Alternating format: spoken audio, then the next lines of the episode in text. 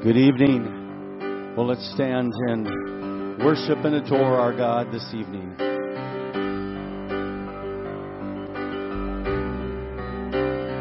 Oh, come,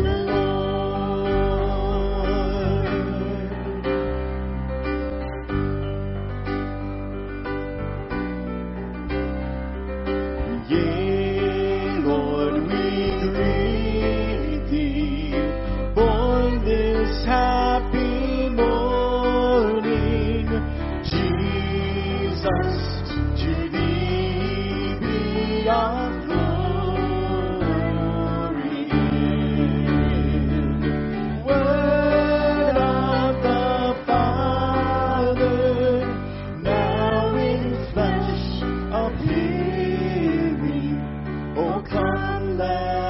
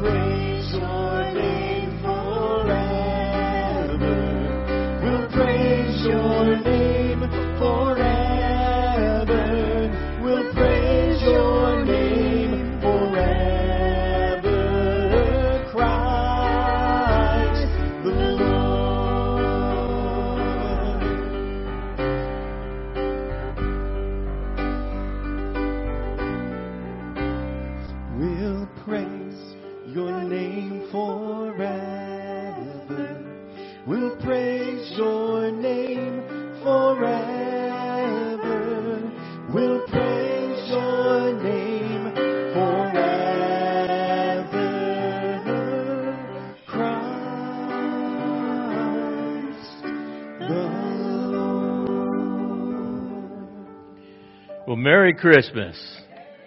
You guys go ahead and grab your seats. There's a couple of things I want to bring to your attention that we got coming up. And I sure, I'm sure many of you, both here and, and watching online, are wondering, well, what are we going to do when Snowmageddon, Ice-Mageddon hits? Well, we're probably going to have church. That's the plan. So we're going to meet on Christmas Eve at 3:30 and 5:30 and we're, we're Lord willing that uh, all this stuff is going to come in, be done on Friday, melt on Saturday, and we're going to be ready to go. If it changes, you need to pay attention to um, Facebook, email. We will send out any changes. Plan B is we may not do the 3:30 service and just do the 5:30 service. Get a little bit more time so that things will melt off a little bit. Yeah, and so, but if it's, uh, you know, if, if, if Frosty decides to get angry at us, then uh, we, we want to be safe because we can handle snow in our parking lot, but ice out there is not a good thing. So we want to we want to take care of that. And then on Sunday we're going to meet at 10:45 for a great celebration on Christmas Day, and and so we want to invite you to come. We're going to have food and snacks and all kinds of uh, fun stuff both Christmas Eve and Christmas Day. And then uh, the youth sledding trip is going to be on the 27th. They only have 30 spaces available for for transportation. So we want to encourage you if you got kids, get them signed up. New Year's Day we will do one family service, 10:45, and we will bring in the new year.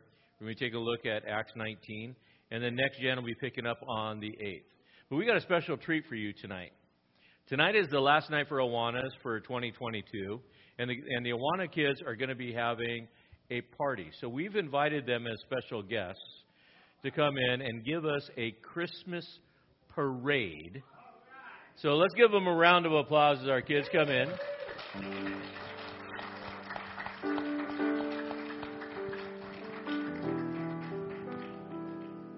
Pay attention to all the characters. And then also the kids in costume. We've got some wise men, we've got some angels.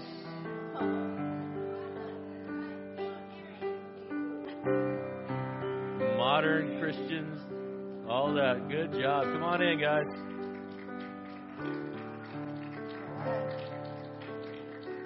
They're going to circle around, and they're actually going to join us as we sing Silent Night. So the kids will come around up here, they're going to sing Silent Night. I'm going to move this out of the way.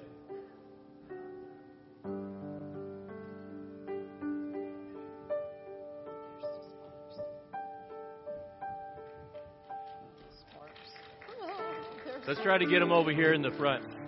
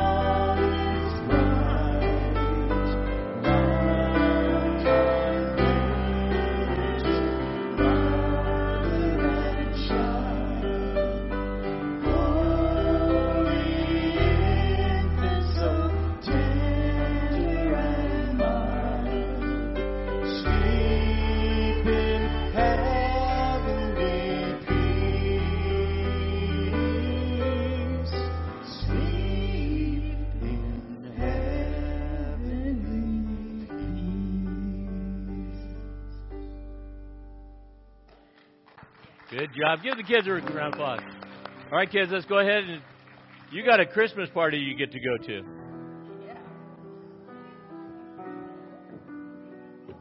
Whoop. Shepherd down.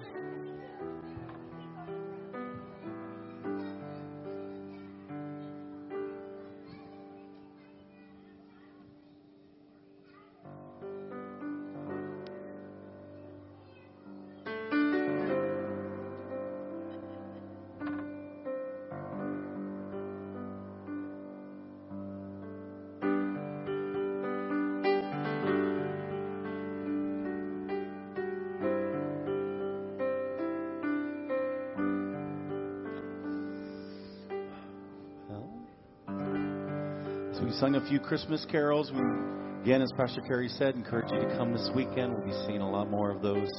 For now, we're going to turn our attention as we're going to be studying John chapter 13. And uh, begins with Jesus being a servant. And so let's stand and worship and be amazed at our marvelous Savior this evening. I stand amazed in the presence of Jesus the Nazarene.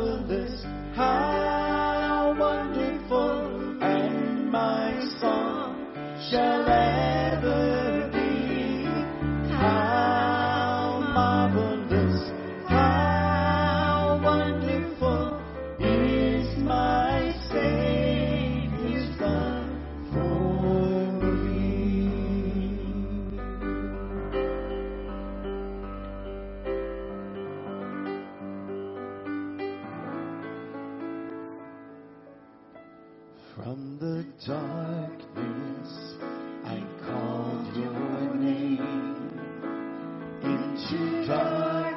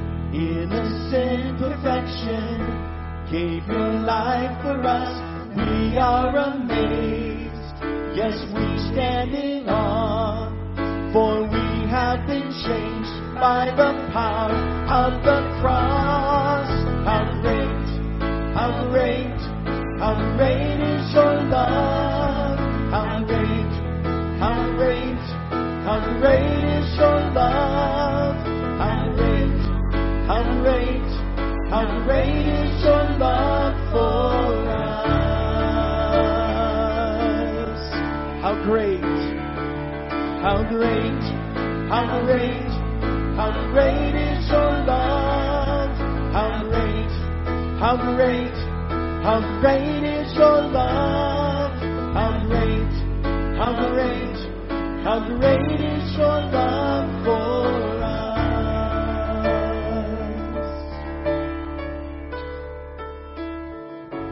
There has never been, there will never be a God like you, a love so true.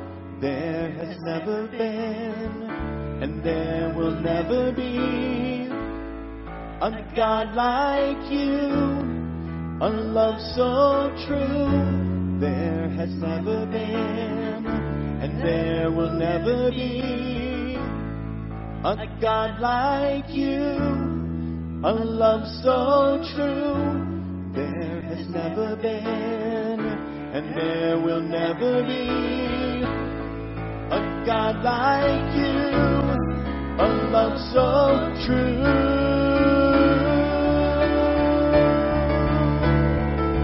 How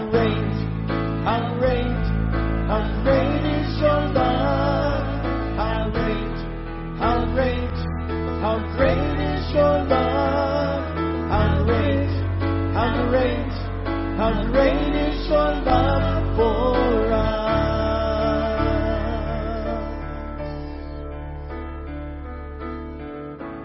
From the heights of heaven, you stepped down to earth. Innocent perfection, gave your life for us. We are amazed. and We stand in awe, for we have been changed by the power of the cross.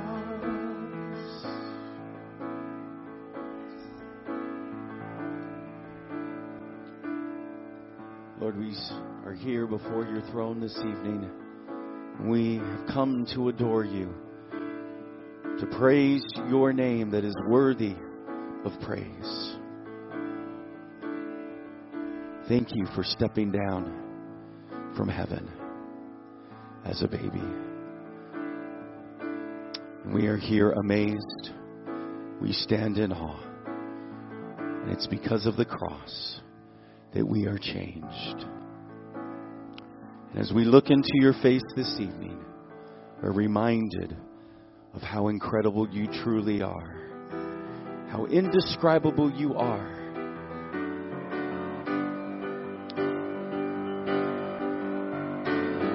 From the heights of heights to the depths of the sea.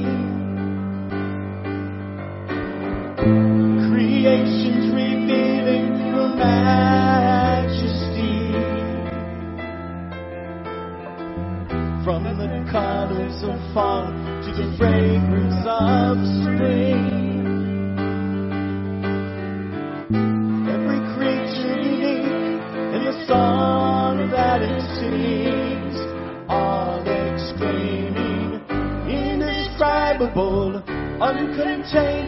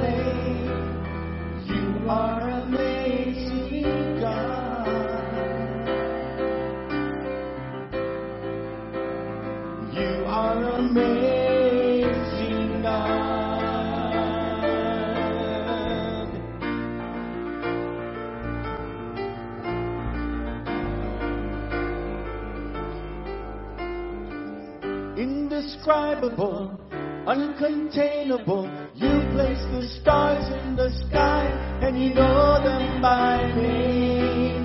You are amazing, God.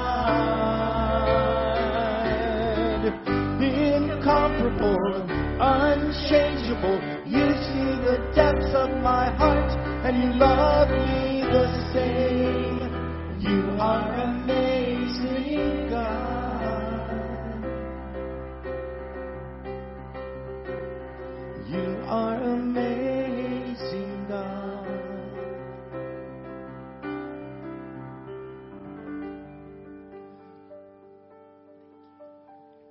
to that phrase, we say yes and amen.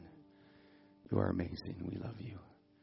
In Jesus' name, amen. You may be seated. If you would open up your Bibles to John chapter 13.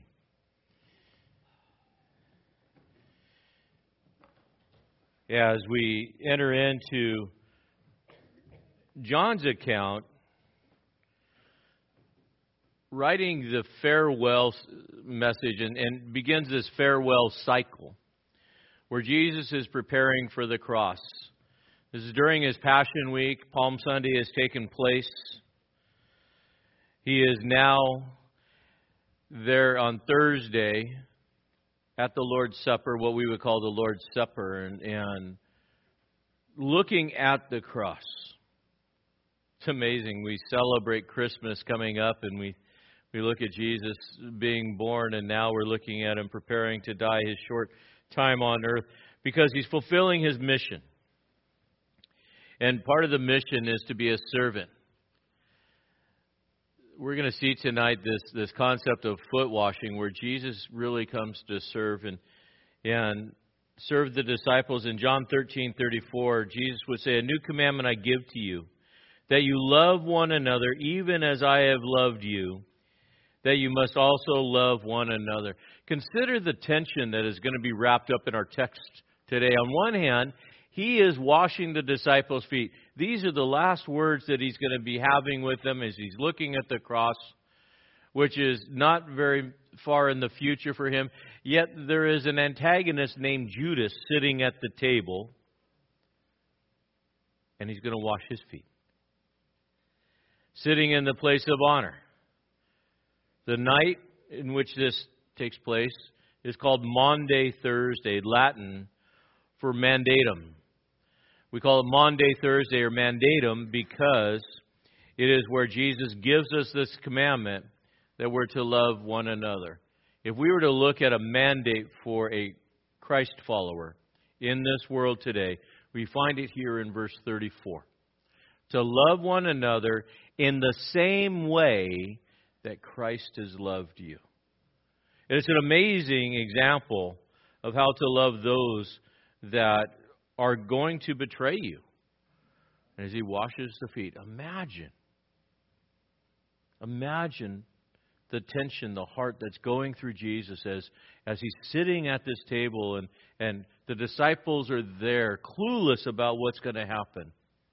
And here's Judas in the, in the seat of honor. I often wonder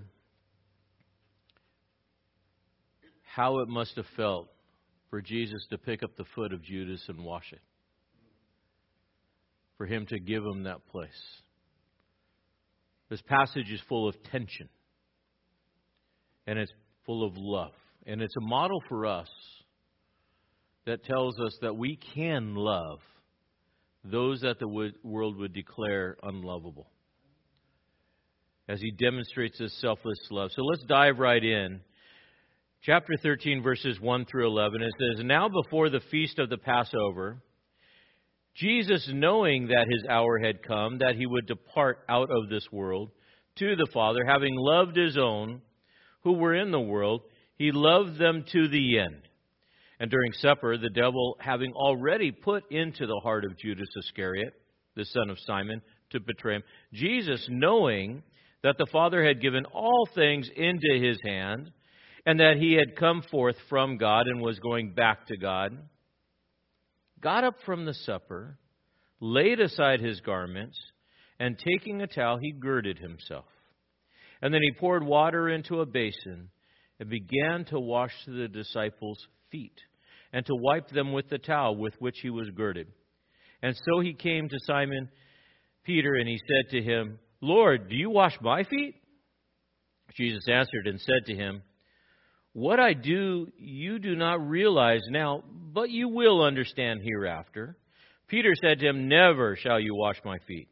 And Jesus answered and said, If I don't wash you, wash you, you have no part with me. Simon Peter said to him, Well, Lord, then wash not only my feet, but also my hands and my head. And Jesus said to him, He who's been bathed needs only to wash his feet, is completely clean. And you are clean, but not all of you. For he knew the one who was betraying him, for he was for this reason. And he said, Not all of you. So we look at this this dinner, this, this meal that is there. And in this, we see Jesus' last act of private love for his disciples. Now, he has been with these guys, handpicked, for three years.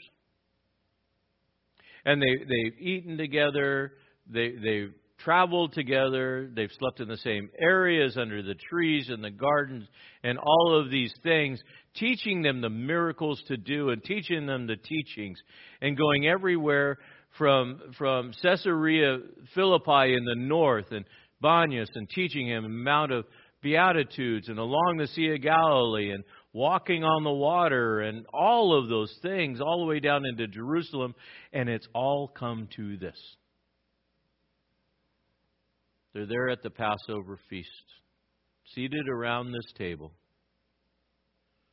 And it says, The hour had come. Jesus knew that his time had come. And he also knew that Satan was betraying. That is, that is a present active. It means it was in the process of doing this. This, this time where Jesus would depart from one place to another, his time of his passing that had come.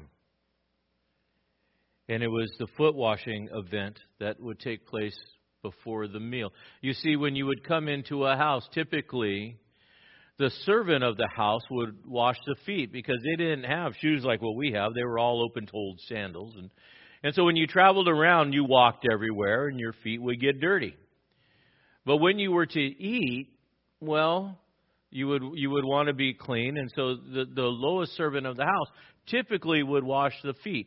But because they didn't have a servant of the house, the room was rented and borrowed and, and, and set up, most probably John Mark's house.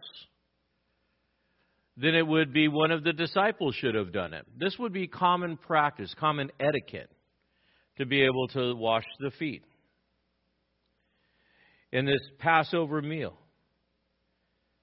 and Jesus was preparing to leave. This would be his last meal. You would think He'd sit back and let them serve him. That he would be the guest of honor. But no. He takes on the form of a servant to wash the feet. His departure would be excruciating. Comes from the word cross. I think it's imperative for us to see that he loved them in verse 1. He loved them to the end. That there was that there was this love that carried him all the way forward to the end. What is the end? The end would be the cross. The sacrificial death that Jesus would would give as the expression of his love. John 15:13 says this. Greater love has no one than this, that one lay down his life for his friends. Greatest act of love. Jesus is going to lay down his life for the disciples whom he loved, but for all of us. There's no limit to the love of Christ, and there's no limit to the service of Jesus. There is no, there was no, well, I'm not going to do that. That's beneath me. He modeled love by washing feet. He showed that he would love by going to the cross. But again, imagine what's going on in his heart. He was loving all of them to the end. Even Judas? Yes. Knowing that the devil had put into Judas's heart the, the heart of betrayal. Now, question Are there difficult people in this world to love? Maybe one or two. I want you to think about right now the person that you would never wash the feet of. But to really love is to wash those feet. Who would you say no to? I think if Jesus ever had a reason to pass over a pair of feet, it would be Judas. But he doesn't.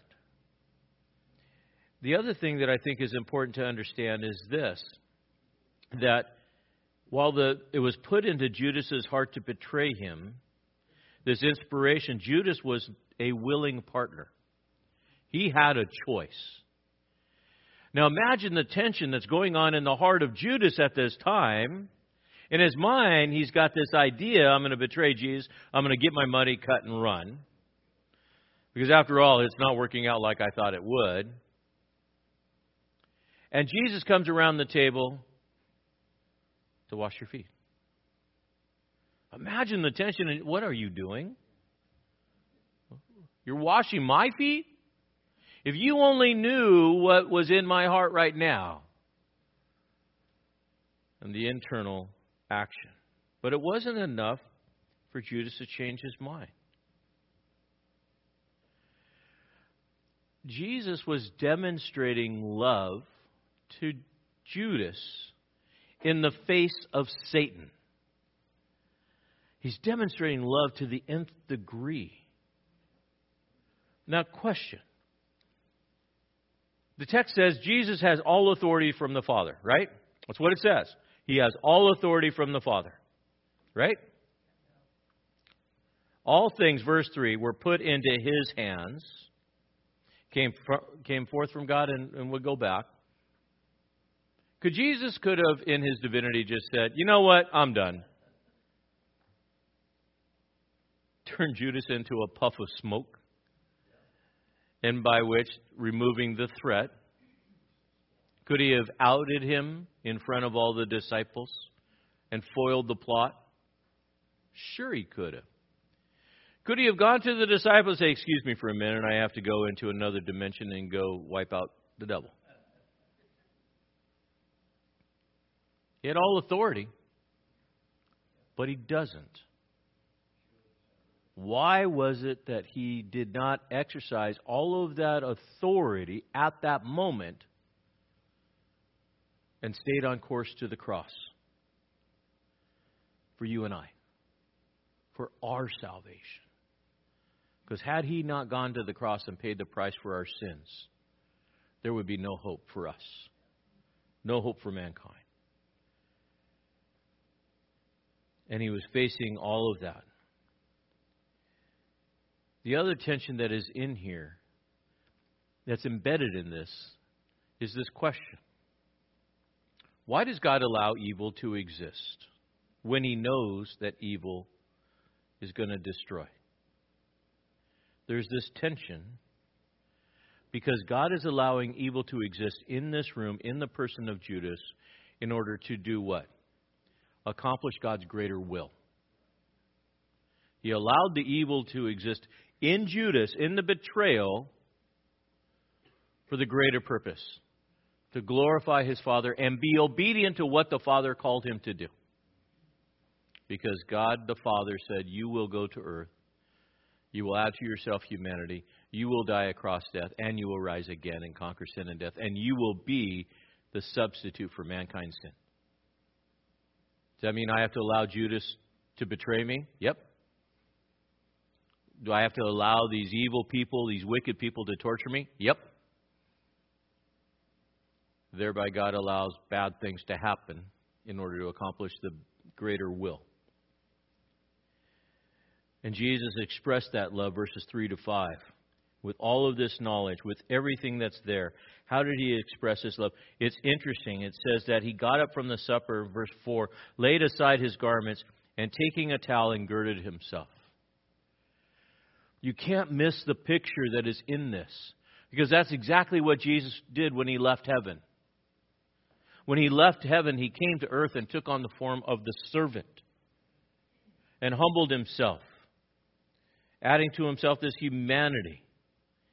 And you think about this this is the creator of the world, the Son of God, grasping unwashed feet. Who knows where those feet have been? And he's washing them. It's the lowest thing that you could do. And he does it. He, he humbled himself to this, this, this place. In, in the times of Jesus, the students of the rabbis were expected to do the menial work for the teacher. They should have been washing his feet, but he was washing theirs.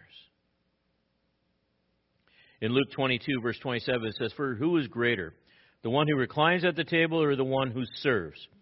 It is not the one who reclines at the table, but I am among you, note, as the one who serves. The greatest in the kingdom of God is the servant of who? All. The servant of all. The idea that Jesus has, has separated himself and the laying aside these garments, Philippians 2 6 through 8 says this as Paul writes to the church of, of Philippi, who, although he existed in the form of God, did not regard equality with God a thing to be grasped, but emptied himself, taking the form of a bondservant, and being made in the likeness of men, being found in the appearance of man, he humbled himself by becoming obedient to the point of death, even death on a cross. Washing feet, dying in, as a substitute, dying like a criminal for you and I. Amazing to humble himself and take on this form. Why? So we would know what true love looks like. So that we would know what sacrificial love looks like. What does sacrificial love look like? It looks like the mother who stays up all night caring for the sick child cleaning up time and time and time again. It is, it is, what does love look like? Love looks like the spouse that is caring for their spouse who can't care for themselves. What does love look like? It is, it is serving those that have no house or food and giving to them what they need. Setting aside your personal agenda to be able to give to other people. That's what love looks like, and you can go on and on and on. Jesus was giving to his disciples one last lesson. You want to know what love looks like? It's washing the feet of others. And this should stick in their mind. In Mark 9:35, Jesus would say, as he called the disciples to him, "If anyone wants to be first, he should be last and the servant of all." But the problem is, like most of us, Peter misunderstood the actions. In, in verses 6 through 9, Peter jumps up. Peter, bless his heart, Peter has a chronic disease. You know what that chronic disease is? Foot and mouth disease. Peter has the chronic disease of foot and mouth. He opens his mouth and he inserts his foot. Often. So Jesus is coming around the table as they're sitting around this table. And, and, and they're, again, they're sitting around this table. Now, it's a U shaped table. Uh, when we take a look at, at this idea, we think of tables as being, you know, this large, long table. If you see Michelangelo's, you know, the Last Supper, they've got a really long table and everybody's there, and and then you got Jesus there with some kind of like halo over him, and off to his shoulder is like you know the devil-faced Judas, and and no, it's not like that. It was a U-shaped table, and it wasn't much more than a couple feet off the ground. And you would lean on pillows, and you would lean on your left side and eat with your right, and you'd lean up against others with pillows, and your feet would be out away from the table. Now you know why you want to wash feet. Because your foot is in somebody else's face. And you would eat with your right hand because there was only certain things that you did in biblical times with your left hand, considered unclean. And the way the table would be seated in this U shaped format is the first person here would be the guest of honor. The next person would be the host. And then the next person, and they would be set in order based on priority. So Judas would have been first, then Jesus, then John. We know this based on this conversation that'll be had. And then all of the disciples are all around this U shaped table. Peter is sitting straight across. Why? Because Peter got the lesson early about the first last. So the closest to be with Jesus is actually taking the last position. And it was always better to take the last position. And, and, and you know, in his mind, and, and Jesus says, it's better to take the last position if you go to a meal. Why? Because if you're the last position, then you're honored when the host says to the guy in the last position, oh, wait a minute, no, no, no, you come up here. I think Peter was fishing for compliments. So we got Judas, Jesus, John, Peter. The other order we don't know. So it says that when he came to Peter, which meant that he had hit everybody on the table circuit, washed all of their feet, Peter's still sitting in last position. Peter jumps up and says, No, Lord, you're not going to wash my feet. Why? Think about this. You've washed everybody else's feet, and they were okay with that. But I'm going to be Peter. Not going to wash my feet. I'm going to be that example. Jesus says, Peter, if I don't wash your feet, you'll have nothing to do with me. And, and, and that got to him. It was a huge teaching moment within this. You'll have no part of me. There is no compromise in the means and manner by which we will have a relationship with Jesus. Jesus sets what that is. And that relationship is important. Unless the Lamb of God takes away the sins that you have, you will not have a relationship with Him. Jesus is implying in this teaching moment, unless I wash your feet, we're not going to have anything to do with you. Well, then Peter says, Well, wash all of me. Right? Give me a shower. No, no, no, Peter. You're, you're missing the point. You're messing up the illustration once again. Let's just do the feet, okay? Now, he makes a very clear statement, verses 10 and 11, that only those who have been cleansed have the eternal inheritance that's there. And it has two parts. The one that has been washed does not need to be cleansed again. But then he says, Not all of you are clean because he knew of Jesus. Now, question Did he wash the feet of Judas? Sure, he did. Why? Because he was demonstrating love. But did washing feet make him holy? No, it's an illustration within this. It didn't make him clean or holy, but it was this act of love, and he loved to the end with the heart of service.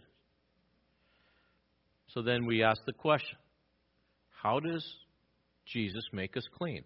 In 1 John chapter 1 verses 6 and 7 says this, if we say that we have fellowship with him and yet we walk in darkness, walk meaning the way we conduct our life, we lie and do not practice the truth. And if we walk in the light as he is himself is in the light, we have fellowship with one another, and the blood of Jesus his son cleanses us from all sin. It's interesting because that word cleanses is an active word. It, is, it, it has a beginning and it continues to act. So, as we are having fellowship with Jesus, we are experiencing that cleansing work of Calvary. How are we washed? Through the cross, through the blood. And it, and it begins at salvation and continues to work. And then how else are we washed? Through the Word. Ephesians 5 26, 27.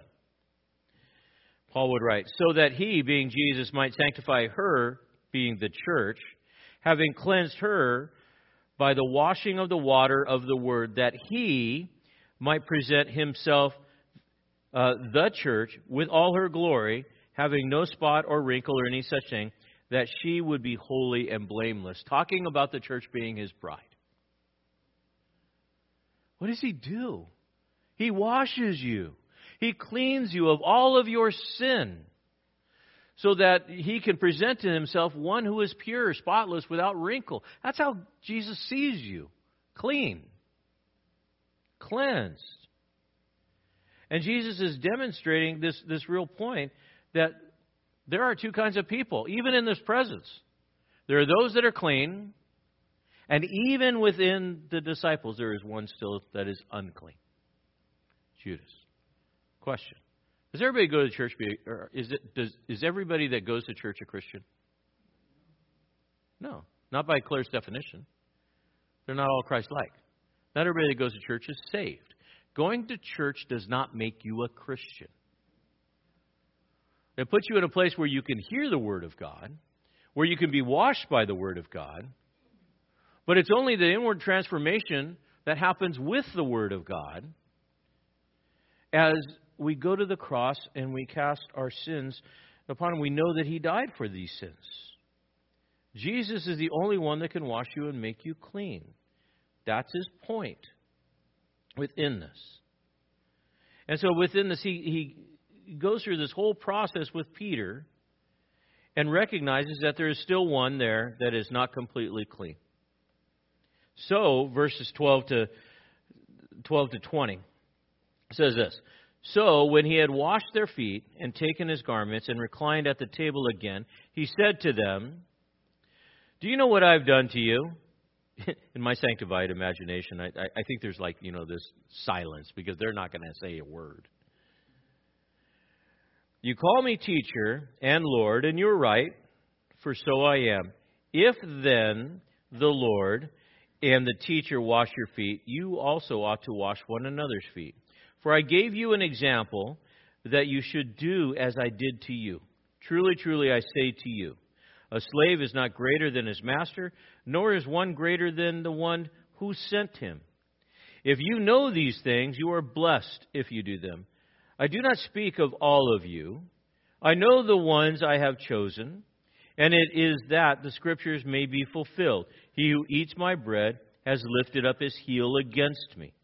And from now on, I'm telling you it before it comes to pass, so that when it does occur, you may believe that I am ego eimi, name of God.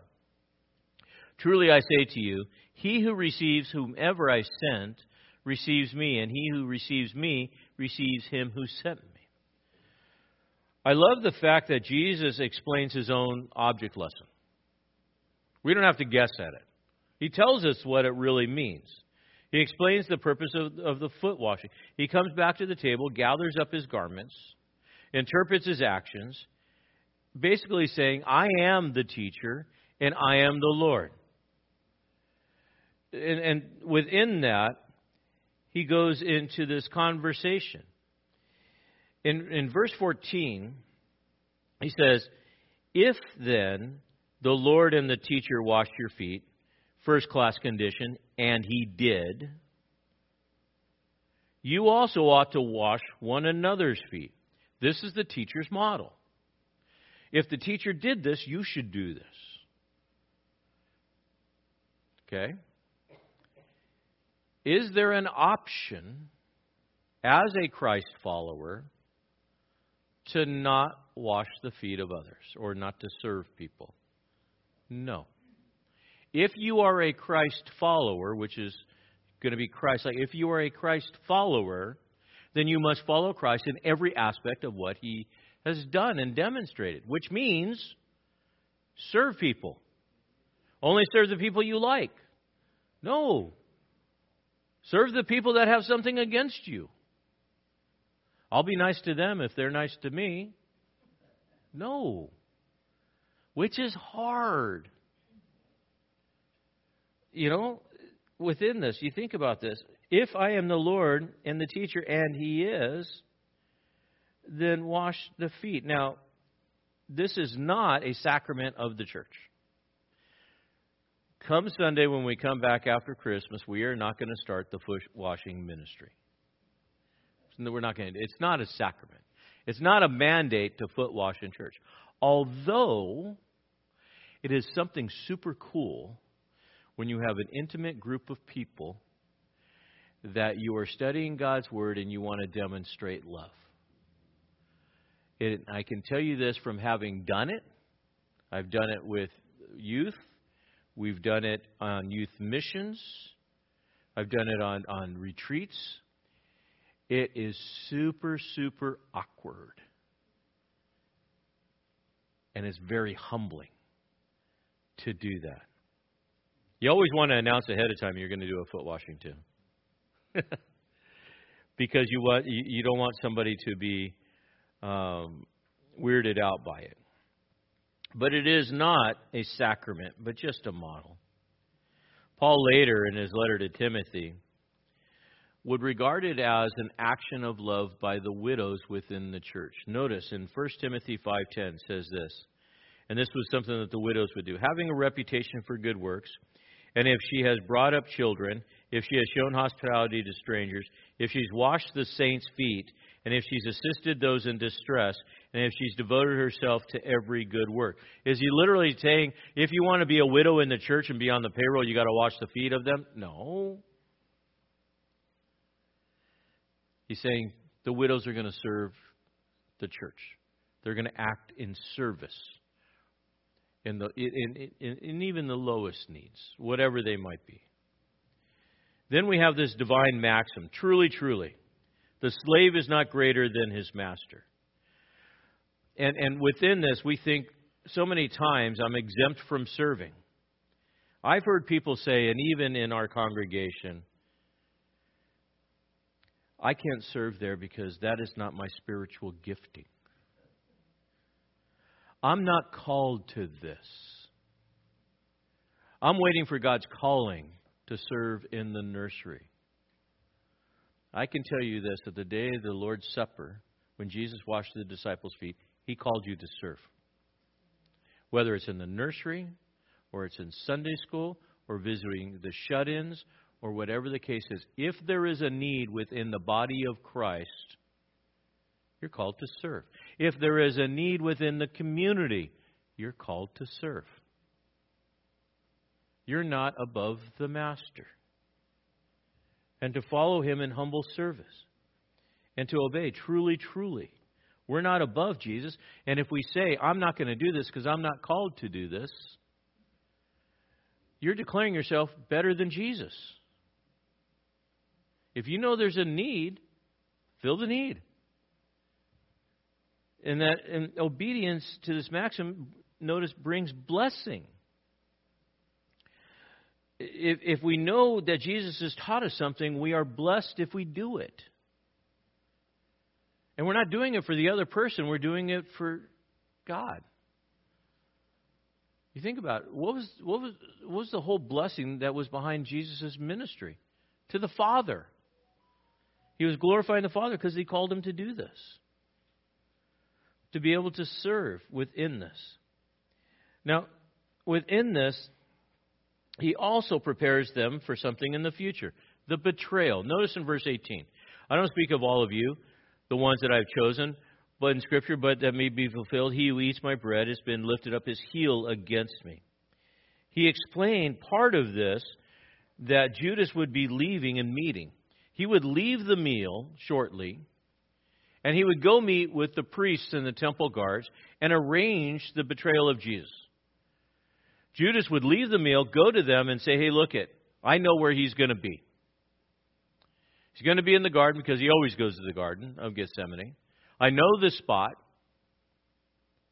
Give me my money. And they gave him 30 pieces of silver. And within this, I, I'm puzzled with this because Judas is present while Jesus is speaking. He's hearing all of this. How deceived can one be when they turn their heart so hard against God? To even hear the truth about what you're about to do and not have it pierce your heart.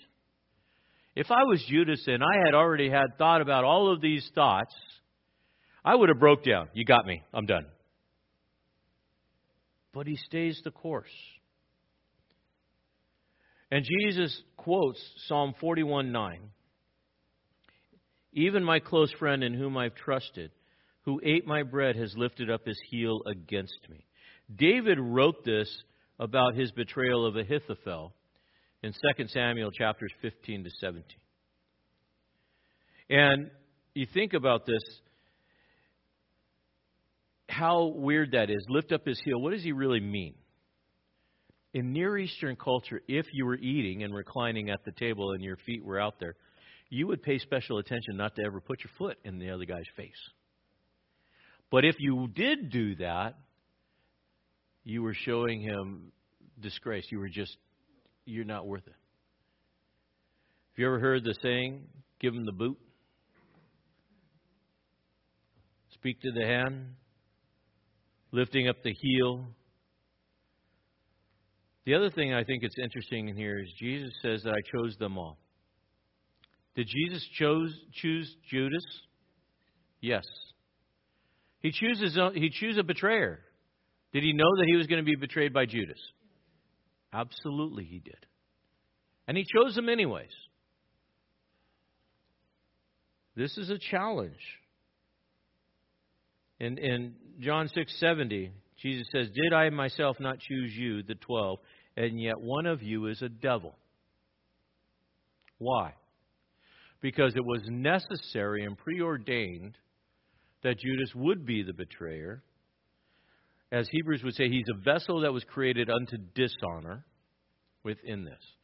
And you say, well, how does that work? I can tell you this it's above my pay grade.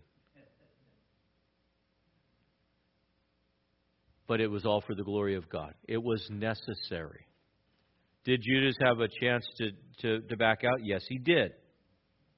But he didn't. And there is this tension that exists between free will and, and divine sovereignty. That, that this, this preordination that God had towards Judas, yet Judas had this free will, and there's a tension that exists there. But it gives to us this, this statement that all of this happened, notice in verse 19, so that you may believe that I am, that you may believe that I am God.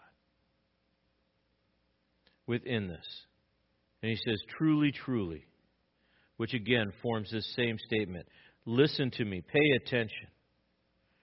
The authentic Jesus is revealing himself as deity to this group of 12.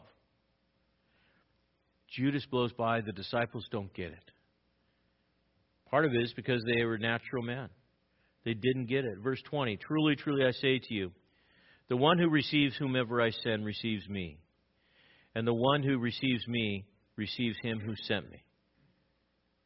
It all boils down to what you do with Jesus. Will you follow him or will you not follow him? There's a danger with apostasy. There's a danger when you turn your back on Jesus, as we'll see with Judas in this betrayal. Notice in verse 21, as we go through 21 through 30, he says, And then Jesus said this, and he became troubled in his spirit and testified. He said, Truly, truly, I say to you, that one of you will betray me. The disciples began looking at one another, at a loss to know which one he was speaking. And there was reclining on the bosom of one of his disciples, whom Jesus loved. John never uses his name, he just uses that phrase.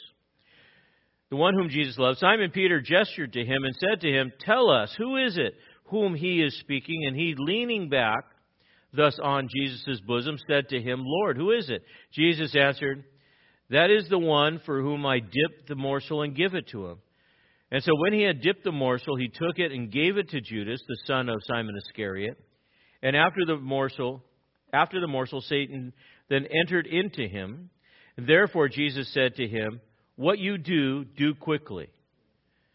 Now no one of those reclining at the table knew for what purpose he had said this to him, for some were supposing, because Judas had the money box, that Jesus said to him, Go buy things that we need for the feast, or else that he would should give some money to the poor. So after receiving the morsel, he went out immediately, and it was night. So we see that Jesus is troubled.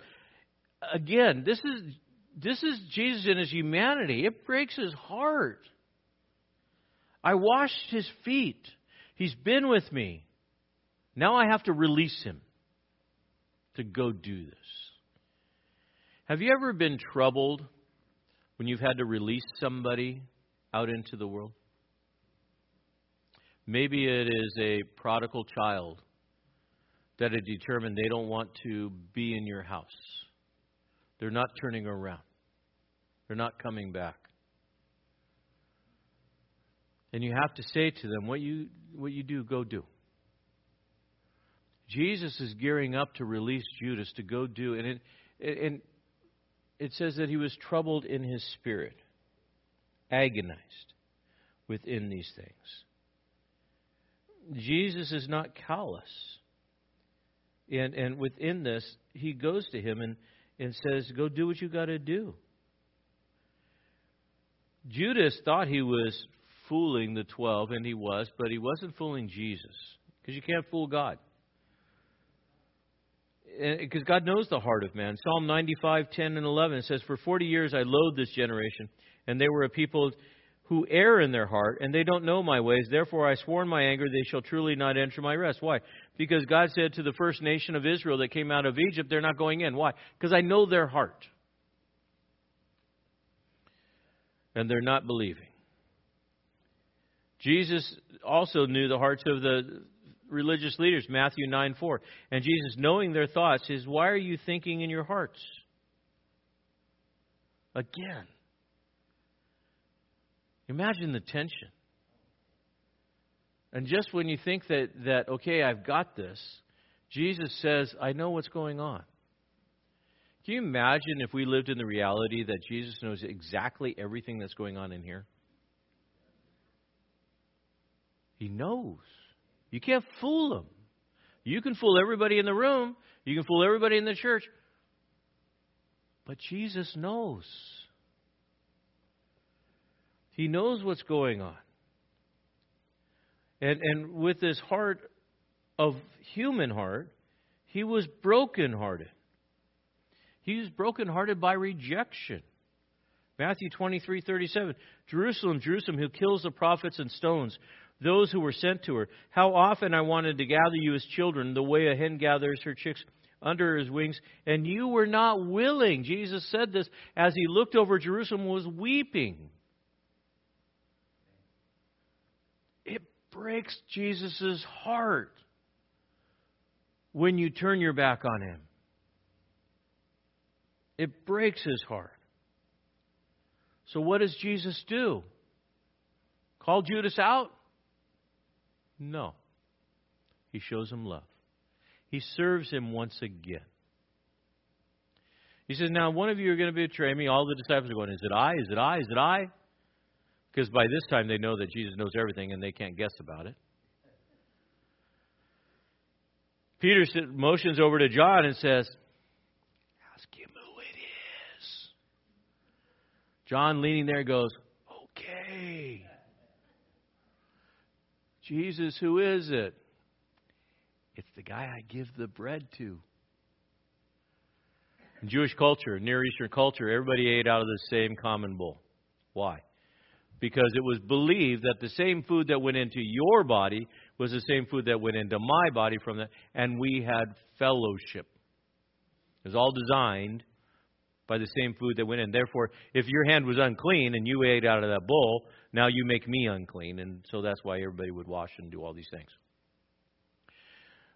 The dip that he would have dipped into was probably charoseth. It's a mixture of honey, apples, and walnuts that are all mixed together. It's part of the Passover meal.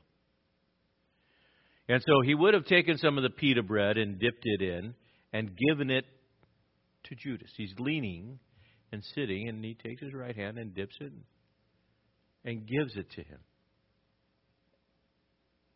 Seed of honor. Give him some. But it wasn't very noticeable to anybody but John and Judas, the one whom I dip this bread and give it to him. And he shows him honor within this. And I wonder, with all of this going on, was that still opportunity for Judas to change his mind?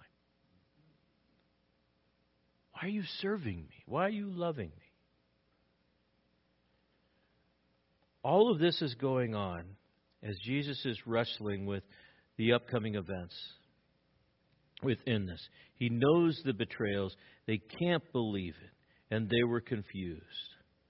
Matthew 26:22 says, being deeply grieved, each one of them said, Surely not I, Lord. Within this, Judas had fallen to a depraved mind, and a depraved mind will abandon the Lord. Paul would write to Timothy in 1 Timothy 6 3 through 5. If anyone advocates a different doctrine and doesn't agree with sound words, those of our Lord Jesus Christ, with a doctrine conforming to godliness, notice, a different doctrine conforming to godliness. He's talking about people that were teaching in the church. He is conceited and understands nothing, but he has a morbid interest in controversial questions, disputes about words, out of which arise envy, strife, abusive language, evil suspicions, constant friction between men of depraved minds and depraved, deprived of the truth, who suppose that godliness is a means of great gain. In other words, they market the, the Word of God. Avoid these people. Why? Because they determine that church is a place to make money. Judas, you're going to make money by selling out Jesus. And again, we have this conversation, Peter and John. Who is it? I often think about the challenge of the disciples. Is it I, Lord? What should have been the statement? It isn't me.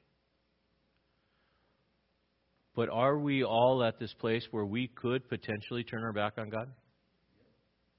Sure. It's a slippery slope. When we listen to the depravity of the world, when we listen to those that corrupt and, and adulterate the Word of God,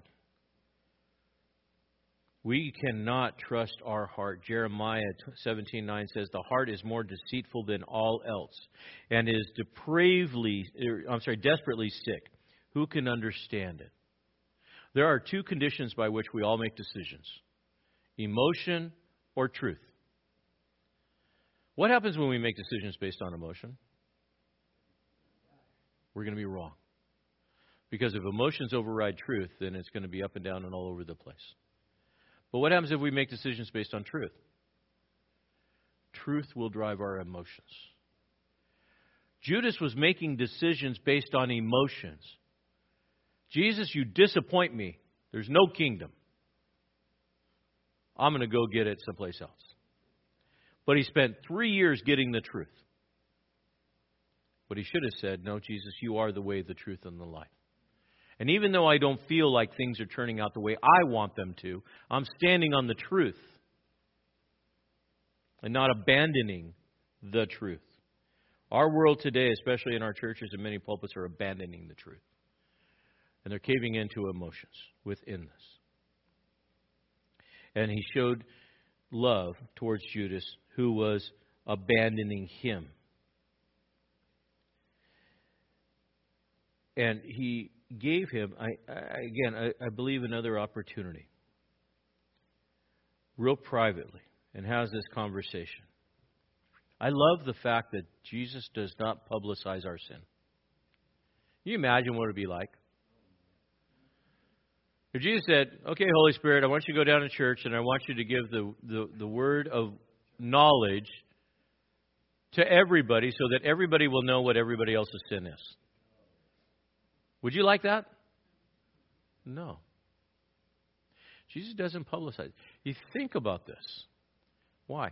Because it's personal. And it's the personal conviction. You remember the, the, the woman that was caught in the act of adultery? Do you remember they brought her forward to be stoned, put to death. Jesus confronts. He says, You without sin cast the first stone. But you remember what Jesus did? He stooped down and he started drawing in the dirt. What did he do? We don't know. People will speculate and say, wrote the names of the people, wrote the names of the adulterous relationships the people had with them. They have all these other ideas. The text doesn't tell us. But what he does say is very interesting. You who are without sin, cast the first stone. Let that soak for a minute. And I'm going to just doodle. And it says, from the oldest to the youngest, they all left. And then Jesus looked at the woman and said, Woman, where are your accusers? She said, There are none. Neither do I accuse you. Go and what? Sin no more. Did Jesus know her sin? Yes. Did he show love? Absolutely. And didn't broadcast that sin or slap her in the face with it. And we look at this. Jesus leaves room for this repentance. Judas chose poorly. He gets up from the table and he leaves. And he goes to go do what he needed to do. The disciples thought, well, he's just going to go buy some stuff for the feast or for the benevolence within this. What did Jesus do? Jesus says, You've chosen this way. Now I'm going to give you over to this sin. Is there a time when God gives us over to our sin? Yes, He will. You really want it, He'll give you over to it. Probably not going to like it. Romans chapter 1, verses 24 and 25. Therefore, God gave them over to the lust of their heart to impurity, so that their bodies would be dishonored among them. For they exchanged the truth of God for a lie, and worshiped this, and served the creature more rather than the Creator, who is blessed forever. Amen. Does God give sinners over to their sin? Yes, He does. For a number of different reasons. One, to teach them not to sin. But two, God gives to them the freedom of choice. Judas chose to leave, and he did, but you can't miss the notation. It says, and he left, and John accounts for it immediately, and it was night. Night. Well, we already know it was night. What was John's point? Judas is leaving the light and going out where? To the darkness. To the darkness. And the light and darkness is a theme that John carries through. And within this, the conversation goes on. Judas is now out of the out of the picture. And John continues in the conversation in verses 31 to 38. Therefore, when he had gone, Judas, Jesus said, Now is the Son of Man glorified, and God is glorified in him. If God is glorified, and he is in him, God will also glorify him in himself and glorify him immediately. Little children, I am with you a little while longer. You will seek me. And as I said to you, the Jews, now I also say to you, where I'm going, you cannot come. A new commandment I give to you, that you love one another. Even as I have loved you, that you also love one another. And by this, all men will know that you are my disciples if you have love for one another. Simon Peter said, Lord, where are you going? Jesus answered, Where I go, you cannot follow me now, but you will follow later. Peter said to him, Lord, why can't I follow you right now? I'll lay down my life for you, foot and mouth. And Jesus answered and said, Will you lay down your life for me? Truly, truly, I say to you, a rooster will not crow until you deny me three times. So Judas leaves the room, goes to betray him, and Jesus begins to, to make a statement where he says, Now the Son of Man is glorified. Why? Because the betrayal has begun. Everything that had come to place needed to come in place, and the hour or the timing was here. If you remember in the wedding feast, when Jesus was told to turn water to wine, he told Mary, He says, My hour has not yet come. Well, now the hour has come. The time has come. As we've been studying in this Advent series, the fullness of time within this. And Jesus says, Now the hour has come. John chapter 12, 23. In, in, in that evening, he says, The hour has come for the Son of Man to be glorified. What is the glorification? The glorification is the cross, the death, burial, and resurrection. Within this, who's the Son of Man? Daniel seven thirteen says this, and I kept looking in the night visions, and behold, with the clouds of heaven, one like a Son of Man was coming, and he came up to the Ancient of Days and was presented before him. Who's the Son of Man? Jesus. Daniel's account is a pre incarnate condition of Jesus in heaven. Daniel saw the vision within this. And Jesus loved the Father. And he says, Father, I want to glorify you by doing everything you asked me to do, including laying down my life. And he says in verse 31 if God is glorified, and he is, he's glorified in him. In John 17, 5, in Jesus' prayer, Now, Father, glorify me together with yourself, with the glory which I had before you, before the world began. What is the word glory? Doxa. The word doxa really implies this magnificence that is beyond measure. To glorify, to see in the fullness, the fullness of the Godhead. The God indivisible is being glorified because the Son is being obedient to the Father and all of the plan is coming together. Do you realize from Genesis to Revelation, the whole Bible is about one thing our salvation? And it all comes down to a pinpoint where the plan of God for your salvation and redemption and mine is all brought to the cross where the love of God is broadcast and spread out, where we can see it beyond measure. And we can say, Thank you, God. And we can, we can honor Him. How do we honor Him? Well, until He takes us home, we love one another. How did the Son glorify the Father? He loved us. How do we glorify the Father. We love one another. In what way? Just like Jesus. If it means washing the feet or dying to self. As I said earlier, this is the mandate. Little children, love one another. It is not a new commandment, but a new in kind. Leviticus chapter 19, verse 18 says this you shall not take vengeance nor bear a grudge against your sons or your people, but you shall love your neighbor as yourself. I am the Lord. That's an Old Testament law. But what Jesus says now, this is new in kind love your neighbor as yourself. Within this, this is a new standard and this witness that is full of love. Well, Peter down in 36 suffers again from foot and mouth disease. He says, Where are you going? He says, Where I'm going, you can't follow. Why? because I'm going to the cross. Only one person can die on the cross. There's only room for one on the cross. Peter, I'm going to the cross. You can't follow me. I'm going to the tomb to rise again. You can't follow me. Mm, but you will follow later because, according to history, we know that Peter was crucified by tradition tells us that he was crucified upside down. He would die. And he would go to be with the Lord within this. But we also understand that Jesus was saying, Peter, don't be overconfident. Peter says, I'll lay down my life for you. Will you? Will you?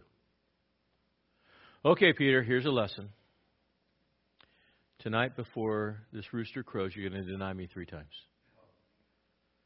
We'll see how that works. It's interesting. So many times we hold up animosity against Judas because he betrayed Jesus for 30 pieces of silver. But didn't Peter betray Jesus by denying knowing him in the courtyard? We're all capable. But there is great love in restoration. And Jesus would show that great love to Peter. He would show him that great love when he would meet with him. And, and later on in John 20, he said, Peter, if you love me, go feed my sheep. And he would say it three times. Lord, you know I love you. Go feed my sheep. Three times. And it says Peter was grieved because Jesus said it three times. Why did Jesus say it three times? Because he denied him three times. He restored him. Unfortunately for Judas, because he took his own life, he didn't leave room for restoration. He determined his own end. I often wonder, and this is one of those questions that I've got for God. If Judas hadn't taken his life, would there have been room for forgiveness? And I believe there would have been. But Judas cut that opportunity short and died in his sins. Jesus prophesied of Peter's denial and prophesied of his death. We'll see Peter come back around later. We'll continue this conversation here in a couple weeks. Just as a reminder, there's no journey next week. So we'll pick up in January, John 14. Let's pray. God, I thank you. I thank you that you've given to us your truth. This powerful, powerful set of verses gives us a window into your unconditional love. Your patience, your kindness, your goodness, your gentleness, your heart of being a servant, and how you modeled everything for our benefit. Lord, I would pray that we would learn these lessons well and that we would worship you because truly you are worthy to be praised. Lord, so many times in our lives we give up, even on ourselves but you never give up on us. Lord, I thank you that in your faithfulness you seek to restore us and have been restoring us. May we continue to do so. As we close out tonight, may we look into the eyes of Jesus, behold your glory, and worship you as our Savior and our Lord.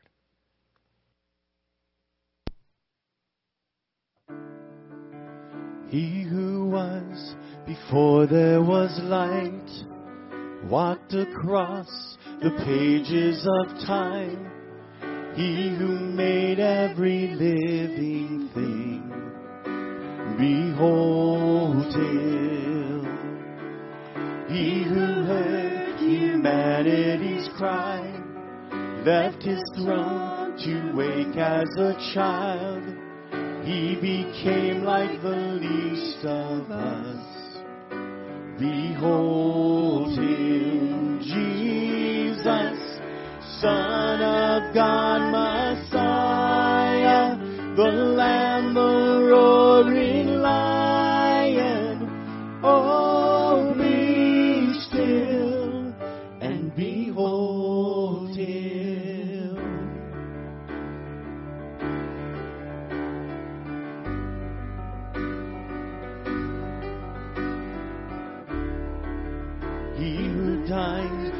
sinners and saints, healed the blind, the lost, and the lame. Even now he is in our midst. Behold him. He who chose a criminal's end, paid with blood to settle our debt buried death as he rose to life. Behold him, Jesus, Son of God, Messiah, the Lamb, the roaring lion. Oh, be still and behold him, Jesus, Alpha and Omega, our God the risen.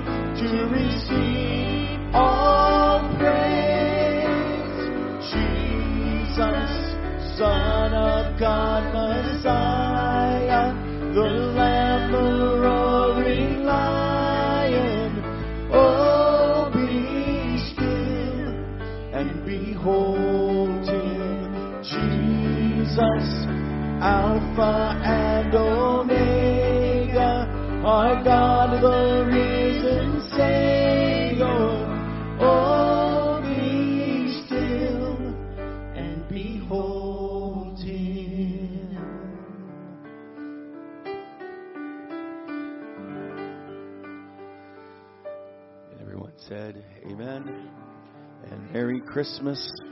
Have a blessed Christmas. We'll hopefully see you this weekend. Thanks for joining us in the study of God's Word with Pastor Kerry Wacker. We'd love to have you join us in person for worship each Sunday morning at 9 a.m. or 10:45 a.m. We also meet Wednesday nights at 6:30 p.m. Warren Community Fellowship is located at 56523 Columbia River Highway in Warren, Oregon, between Scappoose and St. Helens. For more information about Warren Community Fellowship or about WCF Ministries, call us at 503 397 4387. And don't forget to like us on Facebook.